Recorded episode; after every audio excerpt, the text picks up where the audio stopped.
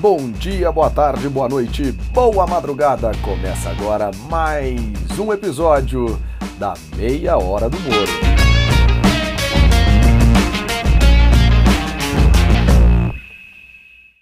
Mais uma vez, muito bem-vindo e bem-vinda ao nosso podcast especial Meia Hora do Moro, em parceria com a Directa Consultoria.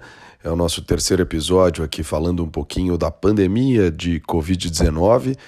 Mais uma vez temos aqui a presença de Walter Orsatti. E Walter, com você. Olá, João. Olá, ouvintes.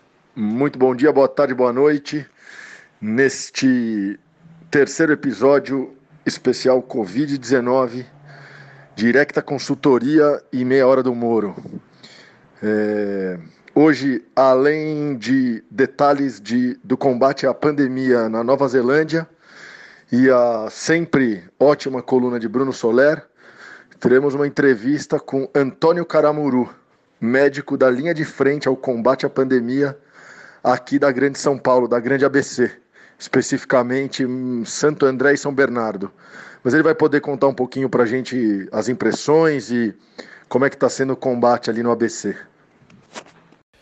Bom, como o Walter falou, é, temos um, algum, um pouquinho de informação aqui a respeito da situação na Nova Zelândia.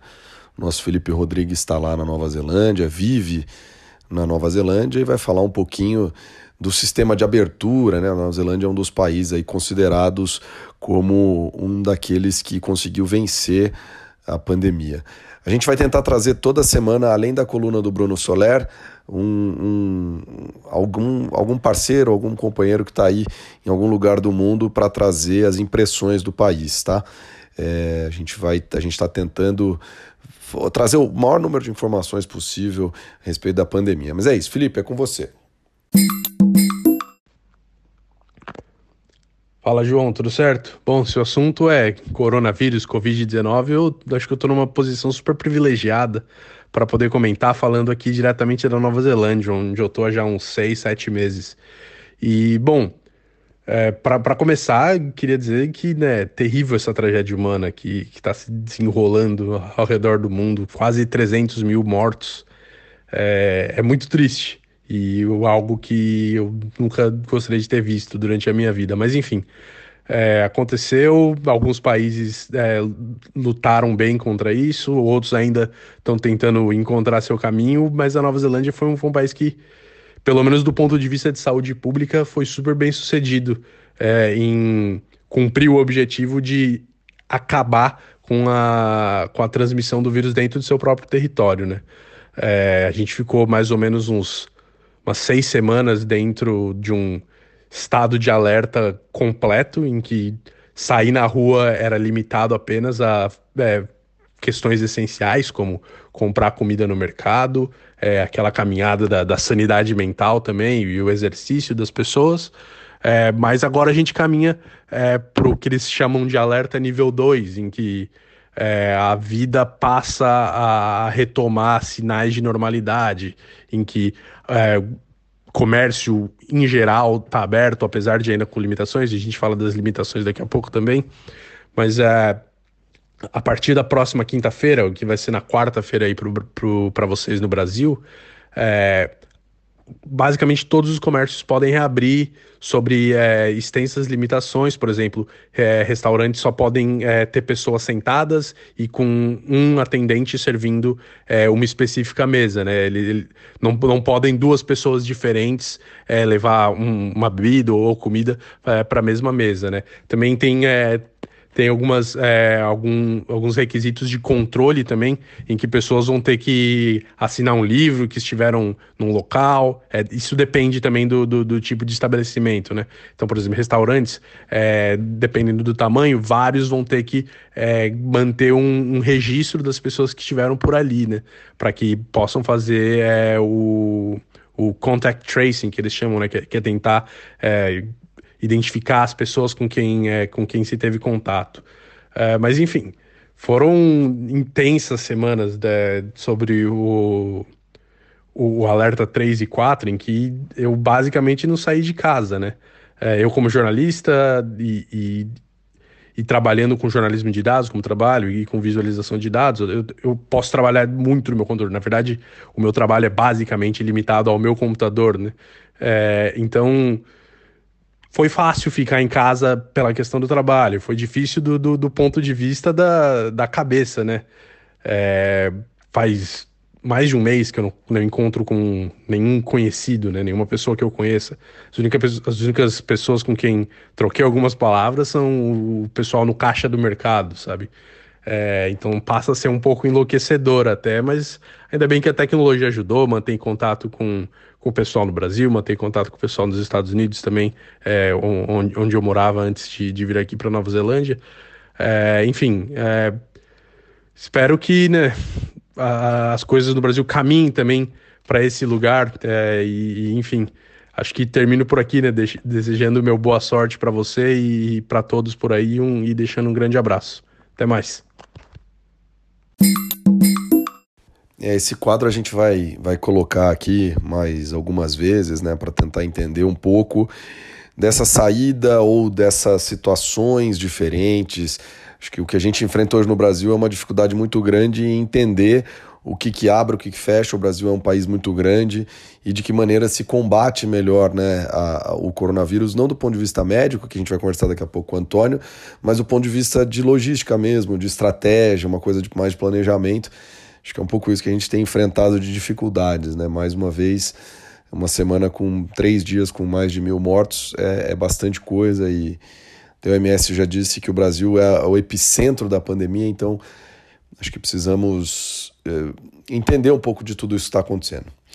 E, bom, e, na, no, front médico, a gente vai conversar agora com o Antônio, ele que é médico, trabalha no ABC, que é aí um, grande enfrentamento também na, no, no, estado de São Paulo. Então, Antônio, conta um pouquinho para a gente da sua experiência, do que você está fazendo e como é que está o enfrentamento aí à pandemia é, especialmente na cidade de Santo André. Obrigado pela presença. Pô, boa tarde aí, João. Boa tarde, Walter. Bom falar com vocês. Uh, eu sou médico de pronto-socorro, trabalho na região de Santo André. Estou uh, desde, o, desde o começo de março trabalhando especificamente só com paciente de Covid.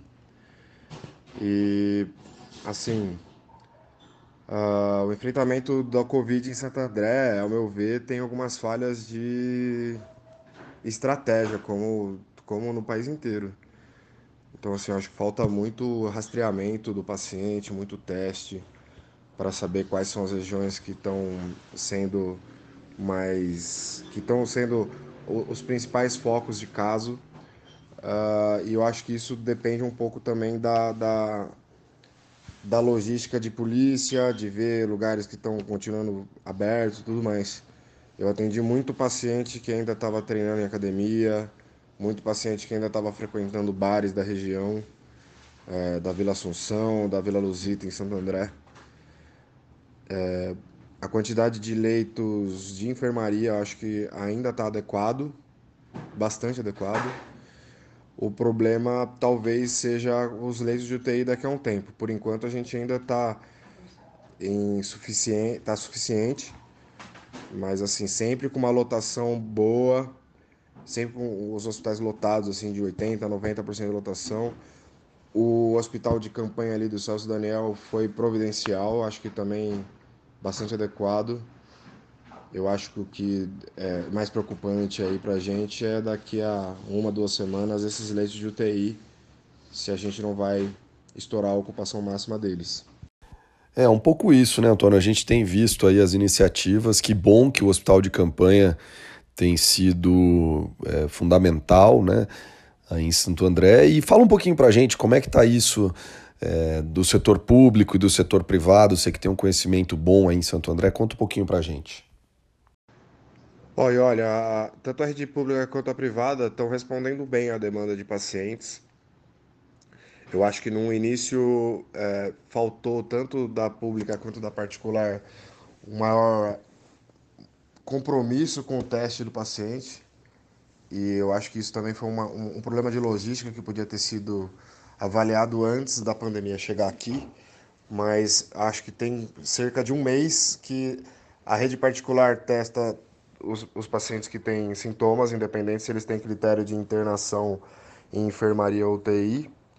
E na rede pública, os pacientes que demandam internação, eles estão sendo todos testados em Santo André. Eu, eu imagino que assim a, o, o único problema agora preocupante é as vagas de UTI.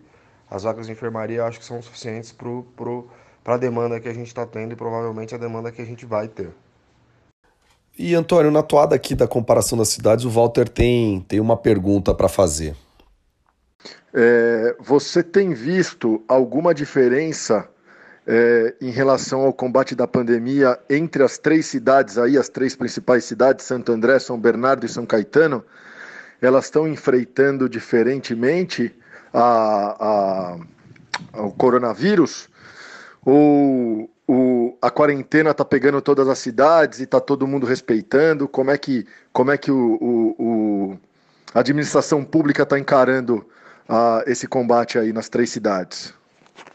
Olha, eu nasci em São Bernardo do Campo, meu pai é de Santo André, eu tenho família em Santo André. Eu não morei na região por apenas 10 anos da minha vida, então eu conheço muito bem a região do Grande ABC aqui, né? E já imaginava essas diferenças entre as três cidades no enfrentamento ao Covid-19. Se você for levar em consideração que a cidade de São Caetano ela tem um, um nível socioeconômico um pouco maior que essas duas cidades, e aí Santo André com um nível socioeconômico bem parecido com o de São Bernardo, mas um pouquinho melhor, um pouquinho mais desenvolvida. A cidade de São Caetano, ela começou uh, com uma estrutura física já melhor do que as outras, então a rede de saúde particular e pública de São Caetano é um pouco melhor, e a estrutura de governo, de atenção à saúde, de atenção básica, de ter contato com o paciente, de medicina de família, é muito é, antiga até em São Caetano, de ir na casa dos velhinhos para fazer vacinação de, de gripe e tudo mais. Então você imagina que a, a, a cidade de São Caetano ela já tem um, um, uma conexão com o paciente maior com essa, a, com essa política de medicina de família. Então, eles conseguiram fazer lockdown melhor, a população aderiu melhor ao isolamento, aderiu melhor às condutas de higiene. É, eles, eles fizeram teste em massa antes do que as, essas outras duas cidades. É, ele, muitas vezes eles iam na porta do paciente para fazer o teste, para fazer o teste na família, para fazer o teste nas pessoas que moravam em volta pelo que eu sei, isso eu não consigo te afirmar, eu não, eu não, eu não fiz parte né, do, muito do sistema público dessas cidades para te dizer. Mas eu tenho ideia que logo depois São Bernardo também fez uma campanha de teste em massa, começou a testar muito, e logo depois Santo André é, fez o teste, começou a fazer bastante teste. Santo André teve a, a a iniciativa de abrir o hospital de campanha do estado de Celso Daniel, que foi uma coisa que importante para a região, para desafogar os pacientes da região. E São Bernardo terminou de fazer um hospital de atenção terciária no centro da cidade, perto do pronto-socorro central, o que foi uma coisa boa, apesar de ser uma obra que fazia muitos anos que estava sendo construída e que fazia muitos anos que era uma promessa política, certo? Nessa ideia, eu eu, que eu quero dizer, deixar claro é que, na minha opinião, São Caetano performou um pouco melhor do que Santo André e São Bernardo no enfrentamento ao Covid. E logo depois, Santo, num segundo escalão, Santo André e São Bernardo meio que agiram parecido. E só que eu imagino que Santo André foi um pouco melhor na organização e na logística da coisa toda. É, a gente até ouviu um pouco disso, Antônio, na semana passada, falando com o Marcelo. Ele, ele deu exemplo aí de uma, de uma boa ação de São Caetano em relação a isso. É, a gente tem um pouco de dúvidas aqui a respeito da UTI, né? De quanto tempo o paciente fica na UTI, de como é que é esse uso de respiradores, é, de questões de, de diálise, porque temos visto que, que o coronavírus não é exatamente essa questão de ser um vírus respiratório e tal. Então conta um pouco para a gente de como que é isso, é, dessa entrada na UTI, de respiradores, enfim. Em relação às internações da UTI, o mais importante a ser falado é que o paciente de Covid ele tende a ter uma internação mais prolongada no leito de UTI. O que gera um, um, um problema importante para o sistema de saúde. Eu já cheguei a ver pacientes que ficaram 38 dias internados e alguns, muitos, que ficaram 20 e poucos dias internados. Uh, em relação ao IPI, é, no começo teve um medo bastante grande dos, dos serviços, tanto particular quanto público de saúde, que iria faltar IPI. Então começou a, a se promover um racionamento do uso dos IPIs é, nos diversos serviços, mas essa falta foi uma coisa que não se mostrou verdadeira. Tá com bastante IPI, uma fartura bastante interessante de IPI para todos os profissionais de saúde. Agora, a questão entre o respirador é que o respirador ele é um, um aparelho que ele é muito individual, ele é de uso individual do paciente que está internado na UTI, certo? É, por enquanto não tem falta de respirador eu imagino que seja possível que a gente chegue nesse momento em que falte respirador para os pacientes, mas não estamos nesse momento ainda. O que acontece com a hemodiálise é que alguns pacientes, uma boa parte dos pacientes que eles atingem um estado de saúde grave pelo COVID, eles entram num estado de falência renal e de falência hepática, e aí precisam fazer hemodiálise. O que acontece é que o aparelho de hemodiálise dá para você usar o, o mesmo aparelho para vários pacientes. É mais uma questão de organização da data, do dia que vai ser necessária essa hemodiálise, do que é, propriamente dita da, é, é, do equipamento em específico. Né? E contando também que não, são todos os hospitais que fazem é, esse procedimento, certo? Antônio, a gente tem aqui, né, acho que uma coisa importante, é legal entender isso dos EPIs, dos respiradores, né, de como que é esse procedimento da UTI, mas acho que a gente tem sentido aí uma pressão muito grande pelo uso da tal da hidroxicloroquina, cloroquina, sei lá como é que chama exatamente o remédio, mas conta pra gente como é que é essa pressão, o que que tá, como é que tá isso aí na linha de frente. Bom, em relação ao uso da cloroquina, eu acho que é, existe uma pressão grande de uma mídia governamental para prescrever cloroquina, o que influencia um pouco os pacientes, assim.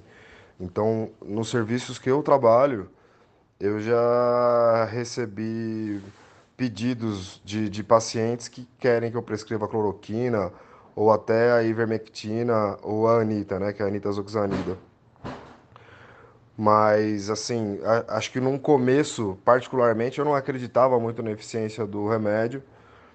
E há algumas semanas ou alguns dias atrás, é, teve um consenso médico, né, que, da Sociedade de Medicina Intensiva, da, da Sociedade de Infectologia e da Sociedade Brasileira de Pneumologia, que não recomendava o uso do remédio. Né? É, não, existe, não existe ainda uma certeza científica sobre isso apesar dos inúmeros é, trabalhos científicos falando que não, não, não tem diferença né, no, no, no tratamento ou no prognóstico do paciente que usa cloroquina e o paciente que não usa cloroquina, com uma advertência para uma talvez piora no quadro do, de saúde do paciente que usa cloroquina. Então, assim, a gente a gente está muito sujeito ao protocolo do serviço que a gente trabalha, né? Eu sei que os colegas da UTI, eles em algum momento uh, ou entram nessa discussão ou oferecem a cloroquina para o paciente e cabe ao paciente aceitar ou não, é, expondo a situação dele ao risco da, de, de usar uma medicação que ainda não foi comprovada a eficácia. Antônio, para a gente finalizar aqui nosso papo, é, já que a cloroquina não é exatamente o melhor método, né? Como é que faz para a gente conter tudo isso, né? A gente ouve em todos os frontes, aparentemente o isolamento é a melhor solução, mas como fazer? O que, que você tem para nos dizer a esse respeito? A única maneira realmente eficiente aí de, de conter esse número de mortes e de contaminações é o isolamento e distanciamento social. Quando a pandemia atingiu a Europa, eu passei a me informar melhor sobre esse tipo de acontecimento histórico. E acabei é, vendo uma entrevista de um professor de história de Harvard chamado Sidney Charhub, que escreveu um livro que fala sobre a revolta da vacina e que acabou pesquisando várias epidemias e pandemias ao longo da história. E é uma coisa que cientificamente comprovada, historicamente comprovada, que a quarentena restrita mesmo, o lockdown, é a coisa mais eficiente para conter pandemias, tanto numa visão sanitária quanto numa visão econômica. Ele deu uma entrevista há pouco tempo atrás num canal de YouTube bastante importante que ele ele descreve uma uma epidemia de cólera que teve na Alemanha e ele fala das, das grandes cidades da Alemanha e que a única que não fez uma quarentena restrita foi Hanover. E como, assim, Hanover até hoje é uma cidade menos desenvolvida que as outras na Alemanha. Assim, é uma entrevista bem bacana que fala sobre várias pandemias epidemias que tiveram em, em diversos lugares do planeta. Não tem outro jeito. A coisa é parte muito do isolamento social para que o vírus não progrida é, contaminando e matando pessoas. Antônio, querido, obrigado aí por todas as informações. É, o Meia Hora do Moro, em parceria com a Directa Consultoria, quer te agradecer. É, brigadão. Pô, que isso, João. Eu que agradeço a você e o Walter aí. Estamos à disposição para esclarecer qualquer dúvida. Abraço. É, pessoal, acho que sem isolamento não tem muito o que fazer. A gente discute aí muito essa questão de lockdown para lá, lockdown para cá, mas por enquanto, a grande medida parece ser essa mesmo, isolamento e distanciamento para para poder diminuir esse número de mortes que é cada vez mais crescente. Bom, política em Brasília continua fervendo, política no Brasil continua fervendo, então Bruno Soler trazendo a nossa coluna especial sobre a política nacional. Fala pessoal ligado na meia hora do Moro, uh, Bruno Soler falando um pouquinho sobre a semana aí de, de, de Brasília, né? Uma semana uh, agitada, como tem sido todas as semanas em Brasília, e essa em particular com algumas. Uh, com algumas promessas do presidente sendo realizadas para agradar ao centrão, né? Ah, quanto mais vão saindo pesquisas de opinião e vendo que a popularidade do presidente vai derretendo, mais importante para o presidente é essa conexão com o parlamento. Né? E ele tem feito isso é, de maneira até surpreendente, passando por cima, inclusive, de, de, da opinião de alguns ministros e ministros esses ligados à ala mais ideológica é, do seu governo, que é, é dominada aí pelo guru Olavo de Carvalho. Né? É, então, o presidente deu a presidência do FNDE, é, um órgão que coordena 54 bilhões de orçamento, é, deu para o Ciro Nogueira, presidente do Partido do, do, do, do Progressistas, e também deu uma diretoria é, para o Valdemar da Costa Neto indicar o chefe de gabinete é, do, do, da liderança do PL, né, que é o partido do Valdemar da Costa Neto. O Valdemar é, foi, inclusive, preso né, no processo aí do, é, do Petrolão, é, do, do governo petista, e o, o Ciro Nogueira investigado em alguns processos aí também é, por denúncias de corrupção e está dentro do, do, processo da Lava Jato. Então, são alguns líderes aí que estão contestados, né? Mas que o presidente está tendo que abrir é, um pouco do governo para acomodar esses caras e tentar segurar uma onda é, que pode ser favorável ao seu impeachment. Outra coisa importante foi o adiamento do Enem, né?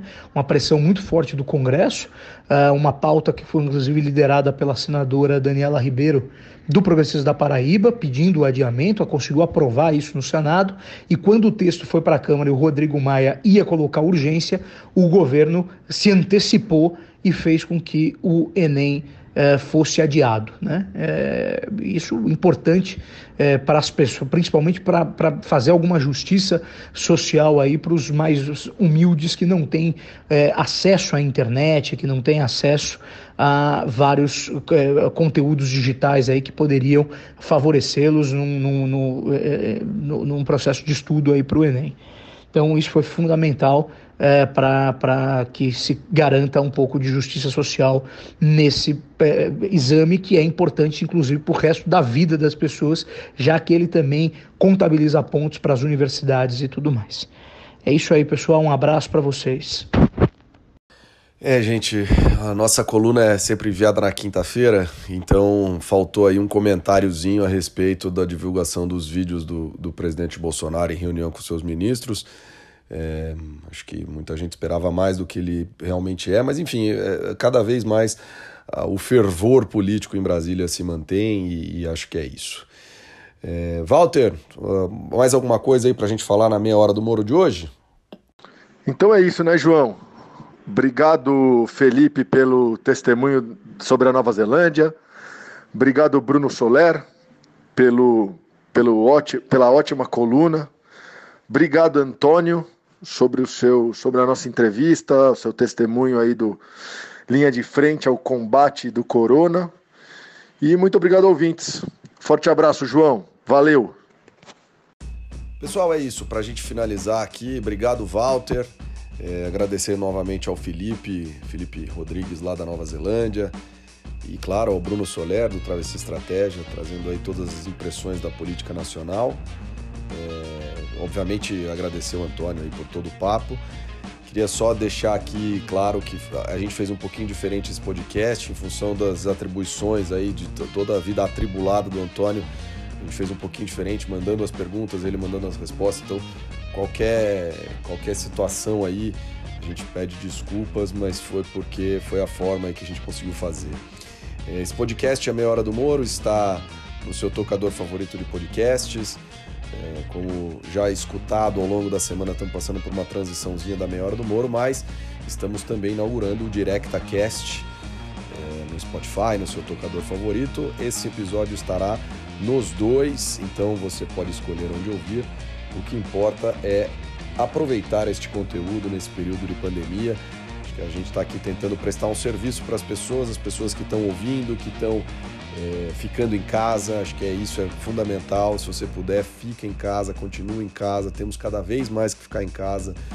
A gente vive essa situação difícil, a curva brasileira continua aumentando. A OMS já disse que a América do Sul é o epicentro da pandemia e hoje, se a gente, hoje, sexta-feira, é, se a gente somar todas as mortes na América do Sul, não dá nem metade do que aconteceu no Brasil. Então, é, acho que é fundamental cada vez mais a gente tentar fazer a nossa parte para barrar aí o avanço dessa pandemia, porque hoje é o que tem para fazer.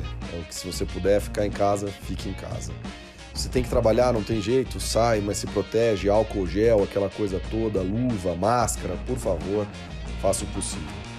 Meia Hora do Moro tem em parceria com a Directa Consultoria, tem produção e locução do João Moro e do Walter Orsatti. É, as vinhetas são por Thiago Matos, os logos Fabiana Katz, o projeto gráfico do nosso site consultoriadirecta.com.br é de Marina TVXM. Semana que vem tem mais, é, coluna do Bruno Soler, é, coronavírus pelo mundo e mais um papo trazendo aí mais informações sobre a pandemia. É isso, pessoal. Obrigado, um grande abraço.